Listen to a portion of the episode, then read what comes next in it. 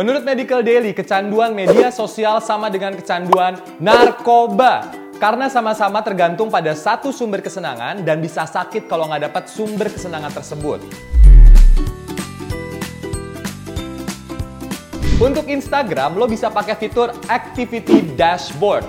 Jadi lo bisa ngatur berapa lama waktu per hari untuk ngeliat Instagram sesuai keinginan lo.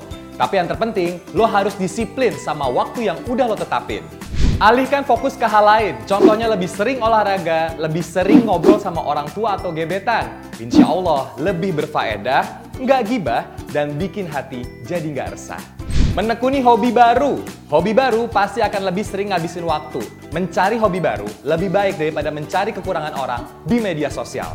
Segala sesuatu yang berlebihan itu nggak baik, gengs. Termasuk berlebihan main media sosial dan berlebihan sayang sama orang.